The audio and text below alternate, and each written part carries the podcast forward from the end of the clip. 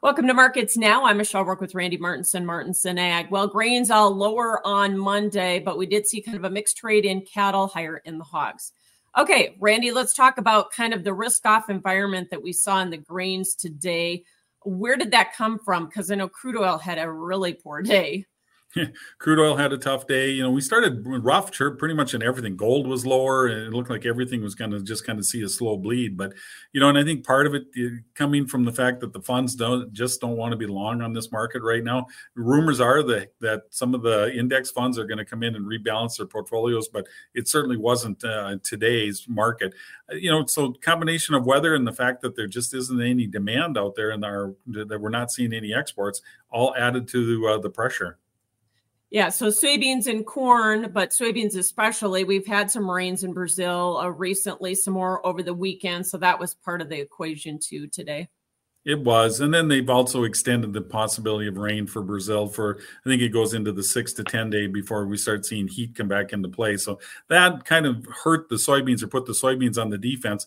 Corn still is looking for something to get direction. And right now it took its direction from the lower soybeans, which pulled it that took the corn to new uh, contract lows. And then wheat joined in behind. I mean, that was kind of also looking for some news. The fact that we didn't have any confirmation of China business and some moisture uh, being forecast for the plains all came into pressure of the wheat too. So let me ask you specifically from a technical basis on corn. As you say, funds have been selling. They're very short this market and have increased that short position. Now, after these contract lows, where do we find the next chart support? You know, I think we find it down in that 435 level. Uh, that's kind of the line I would be looking at. I, I, mean, I was hoping we wouldn't break that 450, but we're certainly looks like we will at this point. So I, I would be looking at 435 as finding some support at that point. You know, we are still one of the cheapest in the world as far as corn prices are concerned. Hopefully, that would bring in some demand. And soybeans, new lows for the move here. We took out the June lows again. What are you watching from a chart standpoint? We need to hold. I'm looking at that 1235 level for for soybeans as the level to try to hold. You know, we look back and then somewhere between that 1215, 1235 is kind of where our next uh, support line lies. It's not the lows. You know, we, we went a little bit lower late earlier in the year, but I would think that that level should hold and we should start to see a little bit of demand. I would think with the, the drop that we've seen, we should see some end users wanting or some countries wanting to buy product. We certainly have the cheapest in town. Yeah, it's been surprising we haven't seen flash sales, don't you think? I'm very surprised that we haven't seen that, especially when you look at the shipping problems in just about every region. You know, with the Panama Canal, Panama Canal, you're looking at it with the Mississippi River yet. You know, the Suez Canal, uh, all these different regions that are seeing shipping problems.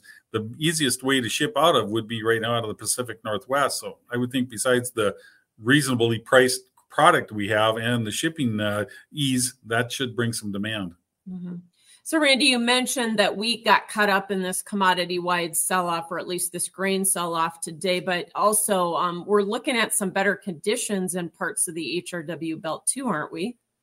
We are, and that's adding to it. I mean, you look at Kansas, Oklahoma, Texas, they all improved in their month in the December monthly readings. We've got a pretty decent crop rated. You look at, you know, even in the some of the uh, there's a few states that did see a little bit of a downturn, you know, Montana, uh, up here more in the northern plains, we saw a little bit more decrease, but the main crop continues to see improvement and with the moisture in the forecast, it's only going to help it improve.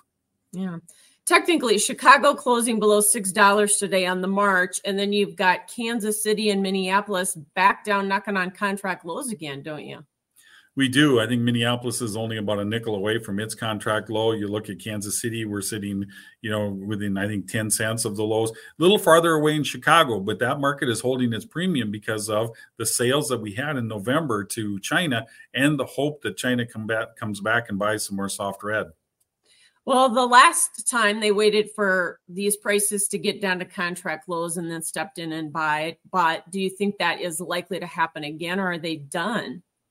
I don't think they're done. I mean, the rumor is that they still need to buy a little bit of more wheat. So I, I, do expect that they'll come back in again and buy. And you know, I don't know if they'll buy another million metric ton or, or two, you know, like they did this last time or or more. Uh, I would expect that they would come in and get some more uh, of their needs covered, though.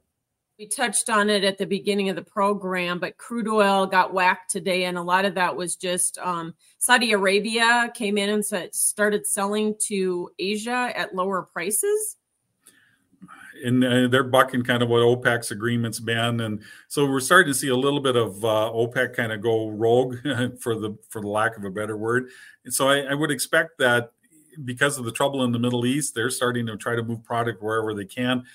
My concern is that we're going to start seeing a logistics issue where we're just not going to be able to get a lot of crude oil shipped. So I, I've been telling guys, if you get down in that 70 level, it's probably not a bad idea to start locking in your needs. Cattle market, strong opening this morning, pushed by this higher cash trade. It looked like maybe a little push from the weather, but we kind of failed. Did we just hit chart resistance or what? I think we did. I mean, we've seen this market push pretty good, and you've got you're right. I mean, the cash traded very well the last couple of weeks. We did see, uh, you know, uh, box beef where started to improve a little bit towards the end of the week.